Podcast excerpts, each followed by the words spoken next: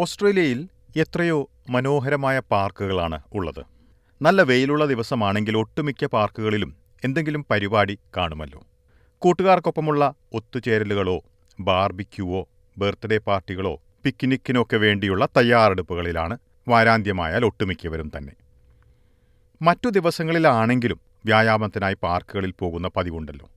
വളർത്തുനായ്ക്കളുള്ളവർ നായയും കൊണ്ട് നടക്കാൻ പോകുന്ന പതിവുമുണ്ട്.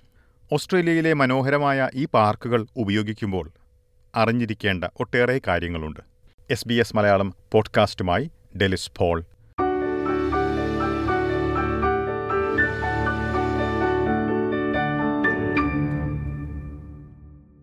ഓസ്ട്രേലിയയിൽ ഏകദേശം അൻപതിനായിരം പാർക്കുകൾ പൊതുജനങ്ങളുടെ ഉല്ലാസത്തിനും ഉപയോഗത്തിനും വേണ്ടി ഉള്ളതായി കാണാം. സിഡ്നിയിൽ മാത്രം ഏകദേശം നാനൂറ് പാർക്കുകളുണ്ട്. പാർക്കുകളുടെ ഉത്തരവാദിത്തങ്ങളിൽ പലതും സംസ്ഥാന സർക്കാരുകളുടെയും പല ട്രസ്റ്റുകളുടെയും ഒക്കെ കീഴിലാണെങ്കിലും നഗരപ്രദേശങ്ങളിലെ മിക്ക പാർക്കുകളുടെയും പരിപാലനം പ്രദേശത്തെ കൗൺസിലിന്റെ ഉത്തരവാദിത്തമാണ്. ഇക്കാര്യമാണ് സിറ്റി ഓഫ് സിഡ്നി കൗൺസിലിന്റെ ഗ്രീനിംഗ് ആൻഡ് ലെഷർ വിഭാഗത്തിലെ മാനേജർ ജോയൽ ജോൺസൺ ചൂണ്ടിക്കാട്ടുന്നത് Each council area, each local government area does have different rules. I think you would, in the main, find them very similar, but depending on where you visit in Australia, there may be different issues or, um, you know, facilities or things happening in that local government area. So, very important to check with your local council. അതുകൊണ്ട് തന്നെ ഒരു പ്രദേശത്തെ പാർക്കുകളിൽ ബാധകമായ നിയന്ത്രണങ്ങൾ മറ്റൊരു പ്രദേശത്തെ പാർക്കിൽ ബാധകമാകണമെന്നില്ല ഇത് പാർക്കുകൾ ഉപയോഗിക്കുന്നവർ അറിഞ്ഞിരിക്കണം.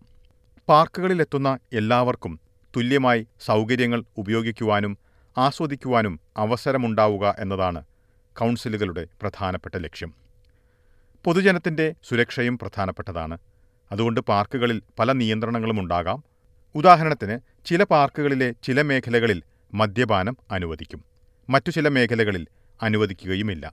ചില പാർക്കുകളിൽ ക്യാമ്പിങ്ങിന് അനുവാദമില്ല. Parks are like people's backyards, so we have signage that encourages people to share and respect the spaces that we provide. And yeah, one thing we don't allow is parking vehicles or camping in any of our parks, but things like drinking alcohol, we do have certain areas where that's restricted and certain areas where that's not restricted. So, really important to check the park signage. And we have pictograms where possible so that people can pick up pretty quickly what's allowed and not allowed.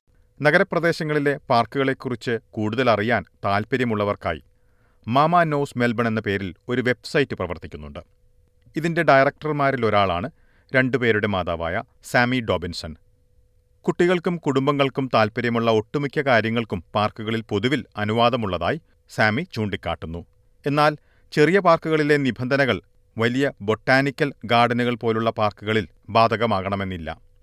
Football പോലുള്ള പല കായിക ഇനങ്ങൾക്കും botanical പാർക്കുകളിൽ നിയന്ത്രണമുണ്ടാകാം places like botanical gardens where you can't kick a football and there might be some you know regulations about ball sports or large parties of people gathering in some botanical gardens പാർക്കുകളിൽ സാമാന്യ മര്യാദ അല്ലെങ്കിൽ സാമാന്യ ബോധത്തോടെ കാര്യങ്ങൾ ചെയ്യുക എന്നത് വളരെ പ്രധാനപ്പെട്ട കാര്യമായി ഇവർ ചൂണ്ടിക്കാട്ടുന്നു ഉദാഹരണത്തിന് ചെറിയ കുട്ടികൾ കളിക്കുന്ന ഇടങ്ങളിൽ വലിയ കുട്ടികൾ കയറി കളിക്കാതിരിക്കുക തുടങ്ങിയവ things like taking your rubbish with you if you can or finding a rubbish bin to use before you leave cleaning up after yourself making sure that the kids are playing on appropriately sized play equipment you know if you've got a toddler area you don't want to be sending big kids coming down the slide with the little kids could be a bit intimidating so there's just a little bit of common sense when it comes to those ഒരു birthday പാർട്ടിയോ പിക്നിക്കോ കഴിഞ്ഞതിന് ശേഷം പാർക്കുകളിലെ ബിന്നുകളിൽ കളഞ്ഞിട്ട് പോകാൻ അനുവാദമില്ലാത്ത വസ്തുക്കൾ തിരികെ കൊണ്ടുപോകാനും ശ്രദ്ധിക്കണം. ഇതിനു പുറമെ ഒരു ബർത്ത്ഡേ പാർട്ടി നടത്തുന്ന സാഹചര്യത്തിൽ ഏറ്റവും ശബ്ദം കൂടിയ ലൗഡ് സ്പീക്കർ ഉപയോഗിക്കുന്ന പ്രവണത ഒഴിവാക്കി പ്രദേശത്തുള്ളവരുടെ സ്വകാര്യത കൂടി കണക്കിലെടുക്കണമെന്നാണ് നിർദ്ദേശം.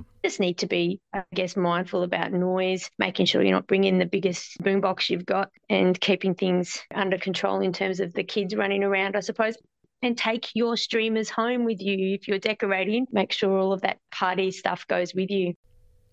മിക്ക സാഹചര്യങ്ങളിലും പാർക്കുകളിലെ ബാർബിക്യൂ ഇടങ്ങളിലും മറ്റും ആദ്യം വരുന്നവർക്ക് അല്ലെങ്കിൽ ഫസ്റ്റ് കം ഫസ്റ്റ് സെർവ്ഡ് എന്ന രീതിയിലാണ് ഇടം പിടിക്കുന്നത് എന്നാൽ വലിയ പരിപാടികൾ നടത്തുമ്പോൾ ഉദാഹരണത്തിന് ഒരു കല്യാണ പാർട്ടിയോ വാർഷിക പരിപാടിയോ മറ്റോ നടത്തുമ്പോൾ ഒട്ടേറെ പേർ വരുന്ന സാഹചര്യമാണല്ലോ ബുക്കിംഗോ അല്ലെങ്കിൽ പെർമിറ്റോ ആവശ്യമായി വന്നേക്കാമെന്ന് സിറ്റി ഓഫ് സിഡ്നിയിലെ ജോൺസൺ ചൂണ്ടിക്കാട്ടുന്നു We have a few spots that are popular for weddings. So, for example, Observatory Hill Park is very popular for weddings, so you do need to book in those locations. And events that would typically need approval are things that are going to have a major impact on the park or, you know, very large concerts or uh, markets or commercial activities where you're selling things, those sorts of things need approval. And so our venue management team would consider what you're wanting to do, say yes or no, and then provide conditions of use if it's approved.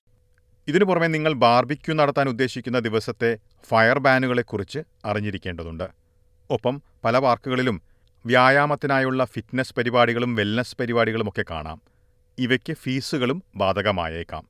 ഇക്കാര്യമാണ് വ്യായാമ പരിശീലനങ്ങൾ സംഘടിപ്പിക്കുന്ന fitness enhancement എന്ന കമ്പനിയുടെ CEO Scott Hunt ചൂണ്ടിക്കാട്ടുന്നത്.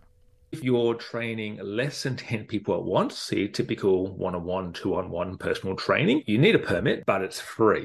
And then if you have a group of more than 10 people, such as a boot camp, then you do need to pay for a permit, and that's about $1,200 per year. Obviously, have a bigger impact on the environment and the community if you've got groups of 10 or 20 people. പണം ഈടാക്കുന്ന പരിപാടികൾ സംഘടിപ്പിക്കുന്നവർ ഓരോ പാർക്കിലെയും നിയമങ്ങൾ മുൻകൂട്ടി അറിഞ്ഞിരിക്കേണ്ടതിന്റെ പ്രാധാന്യത്തെപ്പറ്റി അദ്ദേഹം വ്യക്തമാക്കുന്നു The great thing about them saying you need a permit is it helps them check that personal trainers are actually qualified and insured who are working in the parks. From the consumer point of view, what they should also be doing is actually looking at that person and going, do they have the appropriate council approval? If they don't, well, check they've got insurance anyway. Just because someone looks like they might be awesome in a local park doesn't mean they're insured, qualified, registered, and safe for you. So don't assume, do a little bit of research on it. പൊതുജനങ്ങളുടെ സുരക്ഷയും മറ്റു നിബന്ധനകളും ഈ സാഹചര്യത്തിൽ അധികൃതർക്ക് വിലയിരുത്തേണ്ടതുണ്ട് അതുകൊണ്ട് തന്നെ സംശയങ്ങളുള്ളവർ കൗൺസിലിനെ ബന്ധപ്പെട്ട് വിവരങ്ങൾ അറിയുന്നതാണ് ഏറ്റവും ഉചിതമെന്നും അദ്ദേഹം ചൂണ്ടിക്കാട്ടുന്നു.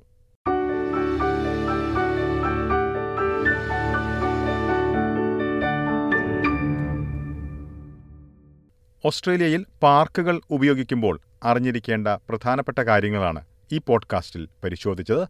എസ് ബി എസ് മലയാളം അവതരിപ്പിക്കുന്ന പോഡ്കാസ്റ്റുകളെല്ലാം തന്നെ എസ് ബി എസ് മലയാളത്തിന്റെ വെബ്സൈറ്റിൽ നിന്നും ഫേസ്ബുക്ക് പേജിൽ നിന്നും കേൾക്കാവുന്നതാണ്. കൂടാതെ S B S audio app Spotify Google Play Apple podcast എന്നിവയിലും കേൾക്കാം. ഇന്നത്തെ പോഡ്കാസ്റ്റ് അവതരിപ്പിച്ചത് ഡെലിസ് പോൾ.